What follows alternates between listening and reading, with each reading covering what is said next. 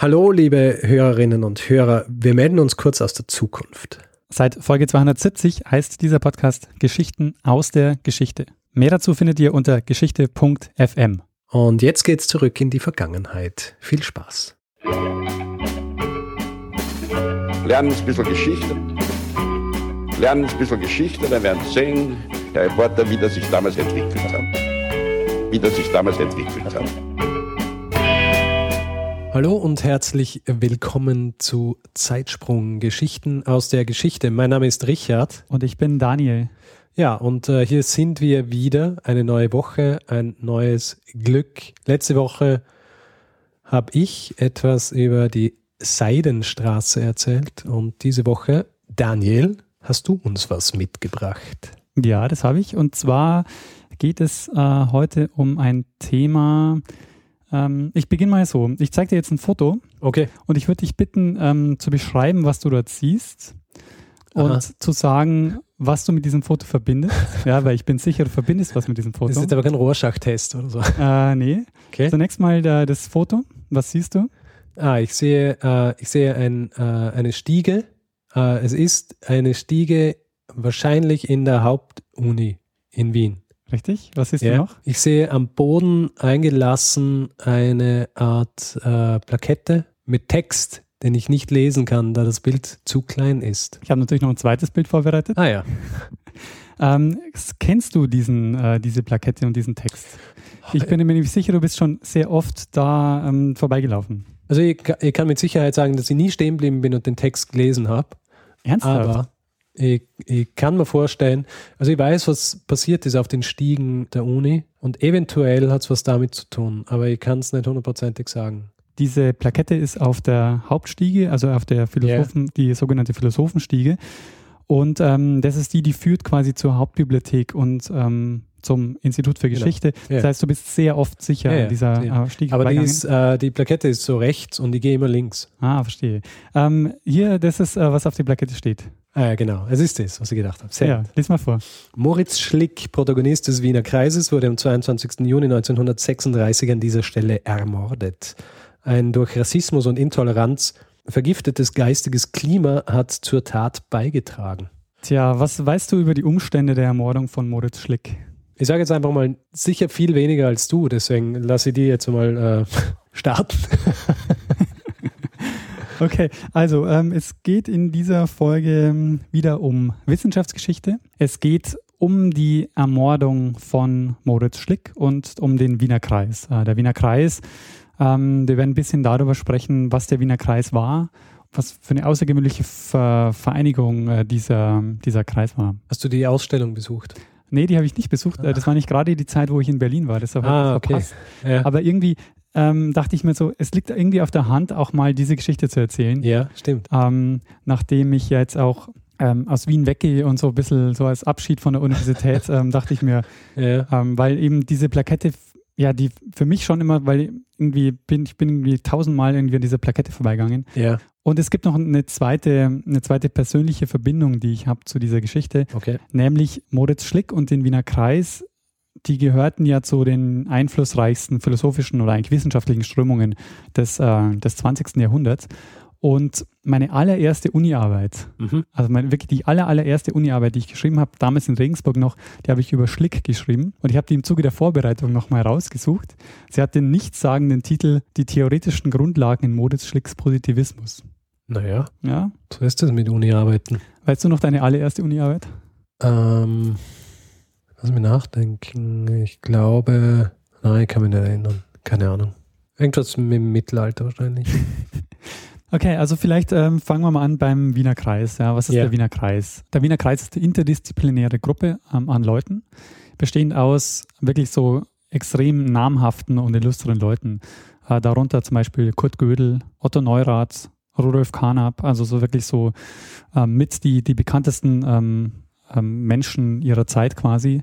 Und zwar ganz viele aus der mathematischen, physikalischen Ecke, aber eben auch ähm, sehr viele äh, Philosophen darunter. Mhm. Ich werde jetzt auch das Name-Dropping äh, wieder sein lassen. Also wir Okay. haben ja, du hast letzte Woche auch schon gesagt, dass du ähm, nicht so viele Namen ähm, erwähnen willst, weil es natürlich auch schwieriger zuzuhören. Ich wollte nur klar machen, dass es mir wirklich eine, ein ganz besonderer Kreis an Leuten, der da zusammengekommen ist. Also die waren auch alle international sehr gut vernetzt. Ähm, Schlick zum Beispiel war auch ein guter Freund von Einstein. Also da haben sie wirklich so die Besten, die es halt zu dem Zeitpunkt gab, da auch zusammengefunden. Das ist wirklich eine extrem faszinierende ähm, eine Gruppe gewesen.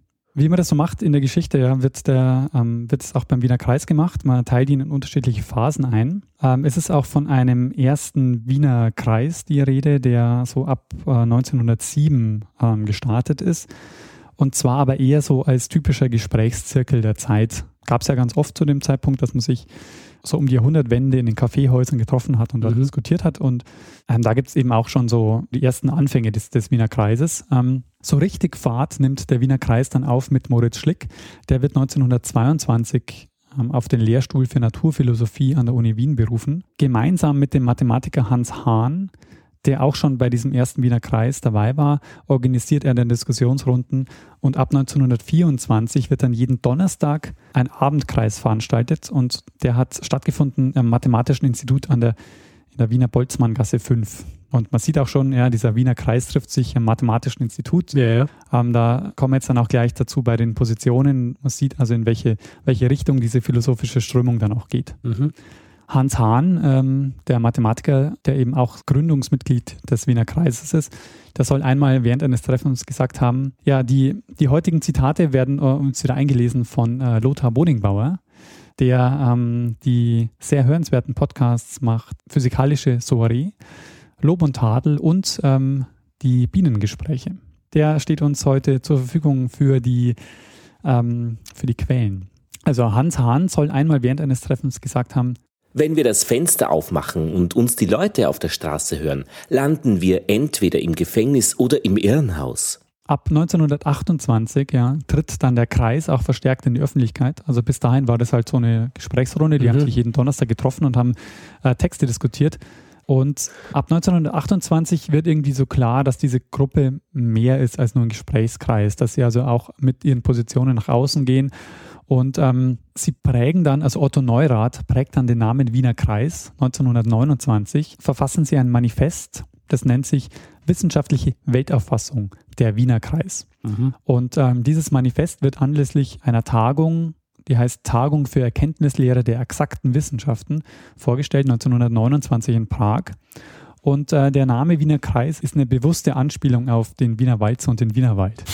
Also sie wollten damit wirklich auch die Assoziationen wecken. Ja. Yeah. Und also wenn ich schon gesagt habe, so ab 1922 mit äh, der Berufung von Moritz Schlick nimmt dieser Kreis Fahrt auf, muss man sagen, so ab den 1930er Jahren gibt es dann die ersten Auflösungserscheinungen, was dann auch mit ähm, den politischen Umständen in Österreich zu tun hat. Sie geraten dann zunehmend unter Druck. 1934, wenn wir dann noch ein bisschen, noch ein bisschen genauer dann darauf zu sprechen kommen, 1934 kommt also dann Schuschnigg an die Macht. Äh, an die Macht. Ähm, das erhöht nochmal den politischen Druck. Äh, Schlick wird dann 1936 ermordet. Äh, 1938 kommt es dann zum Anschluss und das bedeutet dann im Grunde das Ende des Wiener Kreises. Ähm, nachdem auch die meisten der, der Teilnehmer schon sich aus Wien, ähm, die dann schon äh, aus Wien weggegangen sind. Vielleicht noch kurz zu Moritz Schlick. Schlick ist 1882 in Berlin geboren, Philosoph und Physiker hat bei Max Planck promoviert. Mhm. Auch kein ganz unbekannter Name.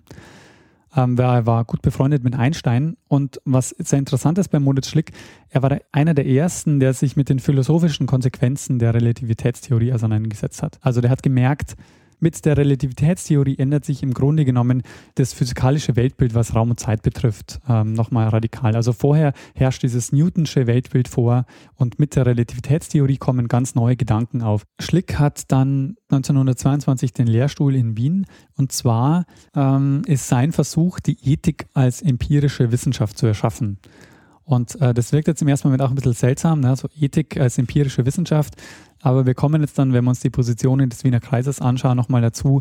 Sie wollen halt die Philosophie eine exakt, aus, aus der Philosophie eine exakte Wissenschaft machen. Ähm, also eine Hard Science. Genau. Ja, ja was ähm, sind die Positionen des Wiener Kreises? Man muss natürlich noch vorausschicken, der Wiener Kreis lässt sich jetzt nicht auf eine Position zusammenfassen, weil dazu sind die Leute, die da beteiligt waren, so unterschiedlich. Also sie haben natürlich, die haben ja dort diskutiert, also sie waren jetzt dort nicht ähm, einer Meinung, sondern sie haben schon sehr hart auch ihre Positionen ausgefochten. Aber es gibt so ein Mindset an bestimmten Punkten, die sie vereint hat.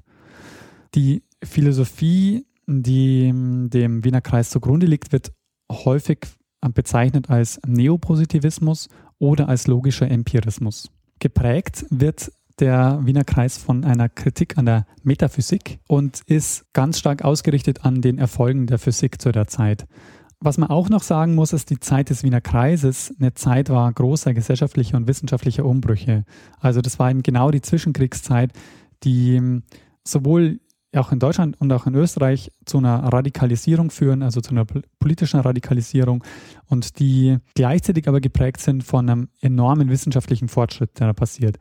Ähm, und in diesem Spielfeld quasi bewegt sich auch der, der Wiener Kreis. Mhm. Der Wiener Kreis, also viele dieser Protagonisten waren enttäuscht darüber, dass die wesentlichen philosophischen Fragen bis heute noch nicht beantwortet wurden, also dass noch keine Einigung erzielt wurde mhm.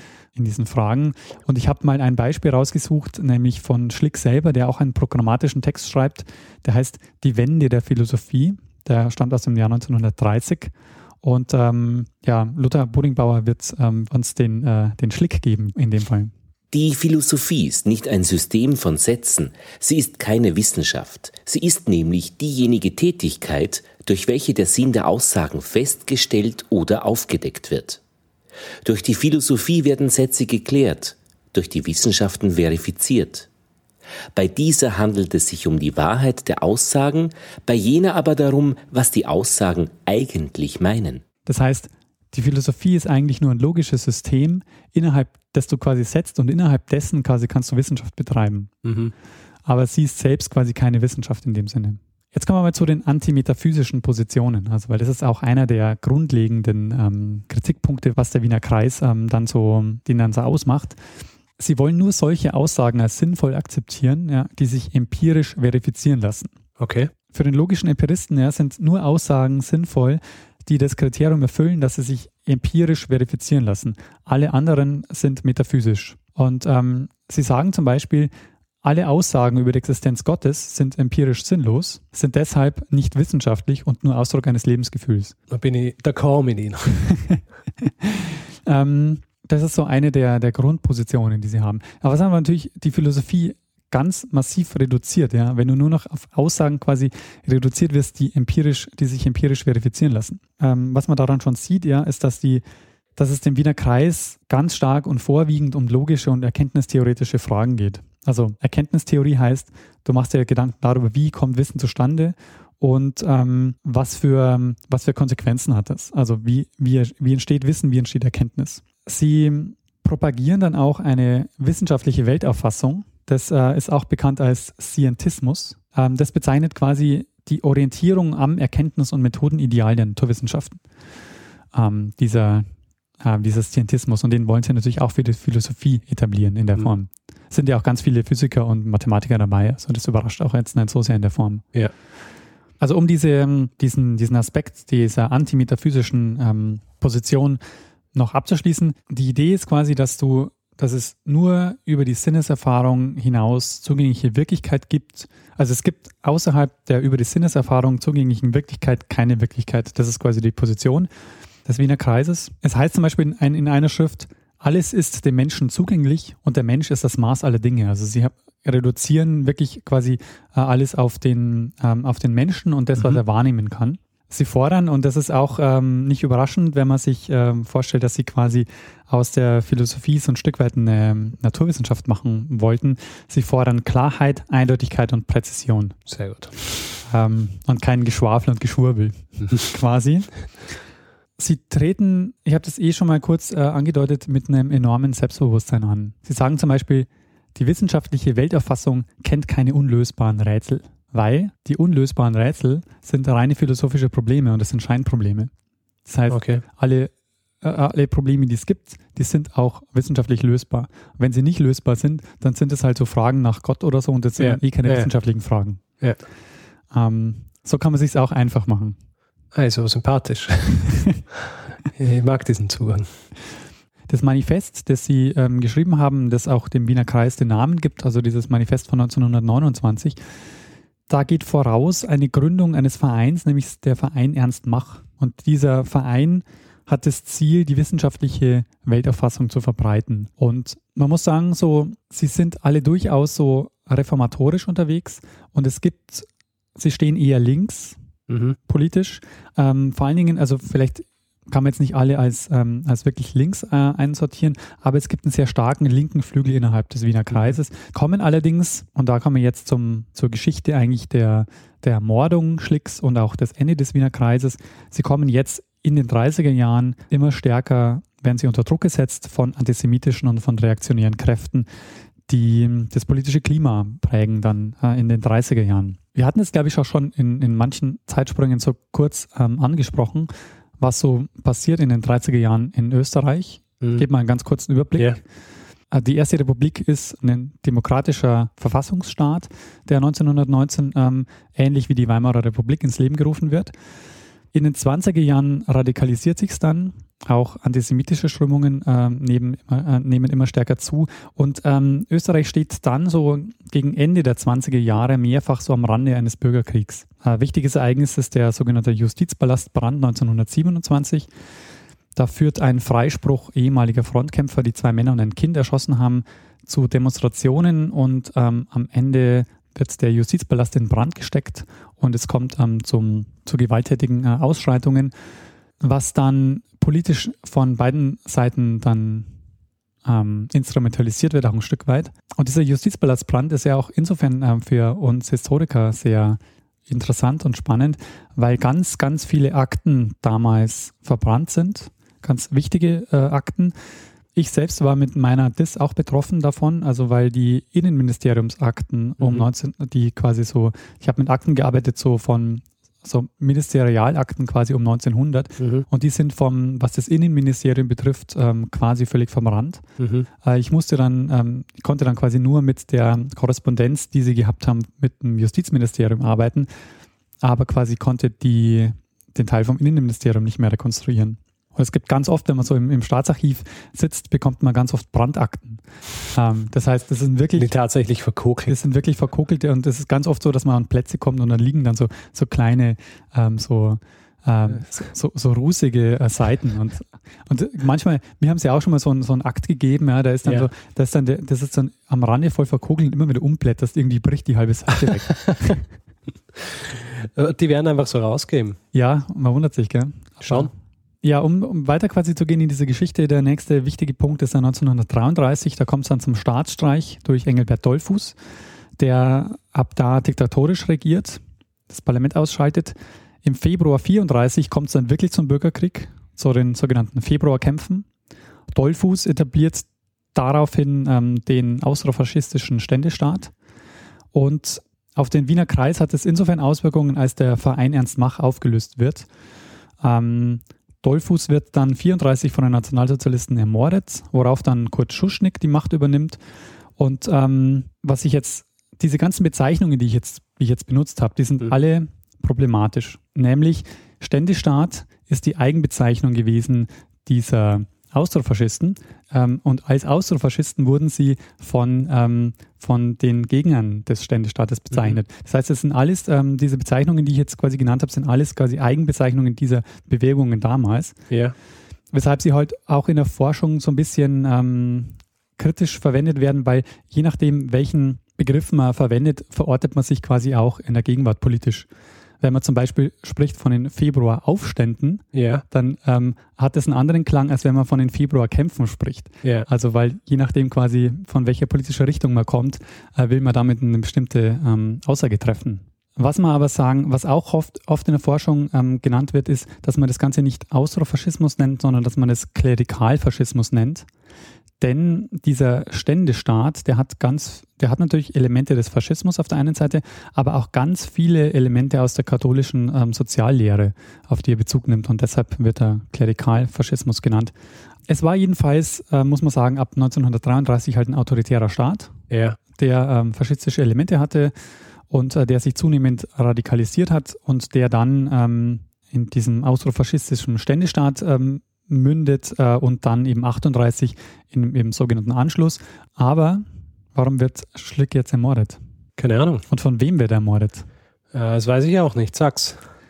Was ähm, würdest du sagen, wenn ich dir sage, dass Schlick von einem ehemaligen Doktoranden ermordet wird? Hat, er- ist, er, ist er von einem ehemaligen Doktoranden äh, ermordet worden? Ja. Zufälligerweise? Ja, ist er. Und zwar Okay. von ähm, Hans Nehlböck. Aha. Hans Nehlböck hat bei Schlick promoviert mit der Arbeit, die den Titel äh, hat, die Bedeutung der Logik in Empirismus und Positivismus. Und die Geschichte ist so, Nehlböck war jetzt kein Lieblingsschüler Schlicks, sondern äh, Nehlböck war sehr stark in katholischen Kreisen unterwegs. Mhm. Und ähm, die haben auch diesen Positivismus eigentlich relativ äh, heftig kritisiert. Ähm, das kommt aber dann erst ab 1934 so richtig zum Tragen, wo die danach offen quasi diese Positionen angreifen.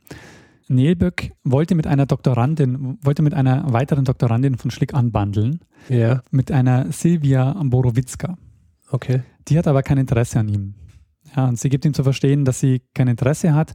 Angeblich sagt sie den Nehlböck aber, dass äh, sie ein Interesse an dem Schlick hat und äh, dass das auf Gegenseitigkeit beruht.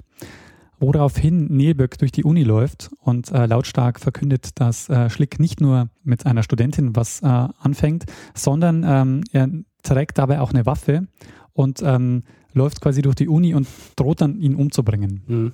Er beginnt dann auch, äh, den Schlick zu terrorisieren. Also er ruft dann nachts bei ihm an äh, und, und steht dann vor seiner Haustür und äh, ist also so, ähm, so, was man heute wahrscheinlich als so Stalker bezeichnen würde. Mhm. Schlick reagiert so, dass er ihn anzeigt und ähm, Nehlböck wird festgenommen und es stellt sich raus, dass die Waffe, die er bei sich trägt, von der Silvia Borowitzka stammt, die die Waffe ihrem Vater genommen hat. Mhm. Jetzt ist so ein bisschen unklar, warum kommt er an die Waffe Mhm. ähm, dieser, äh, dieser Studentin und ähm, was haben die miteinander zu tun, wo sie ja eigentlich die Beziehung mit dem Nehlböck ablehnt. Das lässt sich jetzt gar nicht so wirklich herausfinden. Äh, was aber passiert ist, dass beide daraufhin festgenommen werden und in eine psychiatrische Klinik äh, zur Untersuchung eingeliefert werden. Ähm, Der Nehlböck und die Borowitzka. okay. Und ähm, sie kommt relativ schnell wieder frei. Bei ihm wird diagnostiziert, dass er ein schizoider Psychopath ist, wird nach Steinhof gebracht, wo er dann einige Monate bleibt. Ja. Und ähm, er wird dann entlassen und sobald er entlassen war, beginnt sofort wieder, äh, beginnt er sofort wieder den Schlick zu bedrohen. Also er ruft ihn an, er verfolgt ihn, klingelt an seiner Haustür. Es geht dann so weit, dass Studenten einen, äh, eine Bewachung für den Schlick organisieren und ihn quasi äh, versuchen zu schützen, weil bei ihm ist es so, dass er zwar äh, irgendwann wieder die Polizei ruft, er hat, hat, er hat quasi Angst, dass er quasi nur als äh, nicht mehr ernst genommen wird bei der, bei der Polizei, wenn er da weiter anruft. Deshalb quasi organisieren dann irgendwann Studenten die Bewachung äh, für ihn Mhm. ähm, er meldet dann auch sein Telefon ab, äh, macht, nimmt sich eine Geheimnummer und versucht also so ein Stück weit ähm, die Sache zu entspannen, was dann aber nicht funktioniert. Was allerdings Erleichterung bringt, ist, dass er ein, für ein Gastsemester nach Berkeley äh, in Kalifornien geht. Mhm. Da hat er irgendwie kurz Erleichterung. Als er wieder zurückkam, ähm, ging das Ganze wieder von vorne los. Deshalb zeigt er ihn dann nochmal an. Es kommt zu einer erneuten Einweisung des Nehlböck, kommt wieder in die Psychiatrie und als er entlassen wird, bekommt er ein Aufenthaltsverbot für Wien. Er hält sich aber nicht dran und äh, quartiert sich irgendwann in der Westbahnstraße ein Mhm. und gibt dann Nachhilfestunden und versucht sich als Privatgelehrter, weil er hat ja seinen Doktortitel, den hat er schon und Mhm. ähm, versucht sich also dann äh, so ein bisschen über Wasser zu halten. Und sein Ziel war es eigentlich, eine Stelle als Lehrer zu bekommen. Mhm. Das war Nehlböcks Ziel. Und im Frühjahr 36 sieht es auch mal kurzzeitig so aus, als würde er eine Stelle bekommen als Lehrer. Die bekommt er aber deshalb nicht, weil die Schulleitung, nachdem sie kurz recherchiert, ähm, finden raus, dass er schon zweimal in der Psychiatrie war Mhm. und deshalb ähm, bekommt er die Stelle nicht. Ja. Was passiert? Er fühlt sich natürlich von Schlick verfolgt Ja. und denkt, dass Schlick hinter der Sache steckt, dass er nicht diese Stelle bekommt und äh, beschließt jetzt, ihn umzubringen. Am 22. Juni, als Schlick ja, zu seiner letzten Vorlesung im Sommersemester geht, passt er den Schlick ab. Er wartet vor der Stiege, also er, es, es heißt, er sitzt auf der Juristenstiege, das ist quasi die Stiege auf der anderen Seite. Das Bild, das wir, das wir auch verlinken werden, das man gesehen hat, wo er dann auch umgebracht wird, ist die sogenannte Philosophenstiege. Ja. Es gibt quasi an der Uni Wien zwei Hauptstiegen, die Juristenstiege und die Philosophenstiege. Schlick geht die, äh, diese Philosophenstiege, also die Hauptstiege hoch, weil er in den Hörsaal 41 will, um dort die Vorlesung zu halten. Hörsaal 41, Ja. kennen wir gut. Es ist Ja. quasi heutz, heutzutage einer der wichtigsten Hörsäle der, ähm, für das Geschichteinstitut. Das Also damit auch einer der wichtigsten Hörsaale der Uni. überhaupt Hörsäle. ja. weil sich quasi auch gegenüber das Institut für Geschichte befindet. Ähm, Schlick ist quasi also auf dem Weg dahin. Nielböck kommt von hinten, überholt ihn und an der Stelle, wo also heute die Plakette ist, äh, schießt er dreimal auf den, äh, auf den Schlick. Schlick geht an der Stelle zu Boden und stirbt. Was macht Nielböck? Er richtet sich selbst. Das hat er zumindest vorher angekündigt, macht er aber dann nicht, sondern er wartet an der Stelle und wartet auf seine Verhaftung. Hm. In der Urteilsbegründung heißt es, Urteilsbegründung.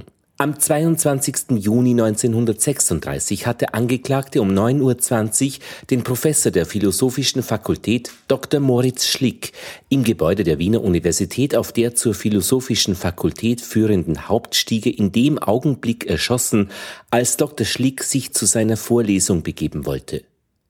Die Leicheneröffnung ergab, dass Dr. Schlick von vier aus einer Pistole mit Kaliber 6,35 abgefeuerten Geschossen getroffen war.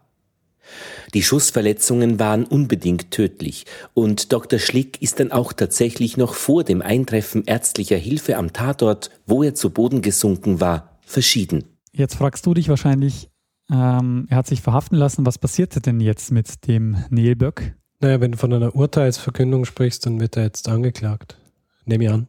Ja, richtig. Ähm, er wird angeklagt, wird auch verurteilt zu zehn Jahren Haft. Alle Jahre. zehn Jahre Haft.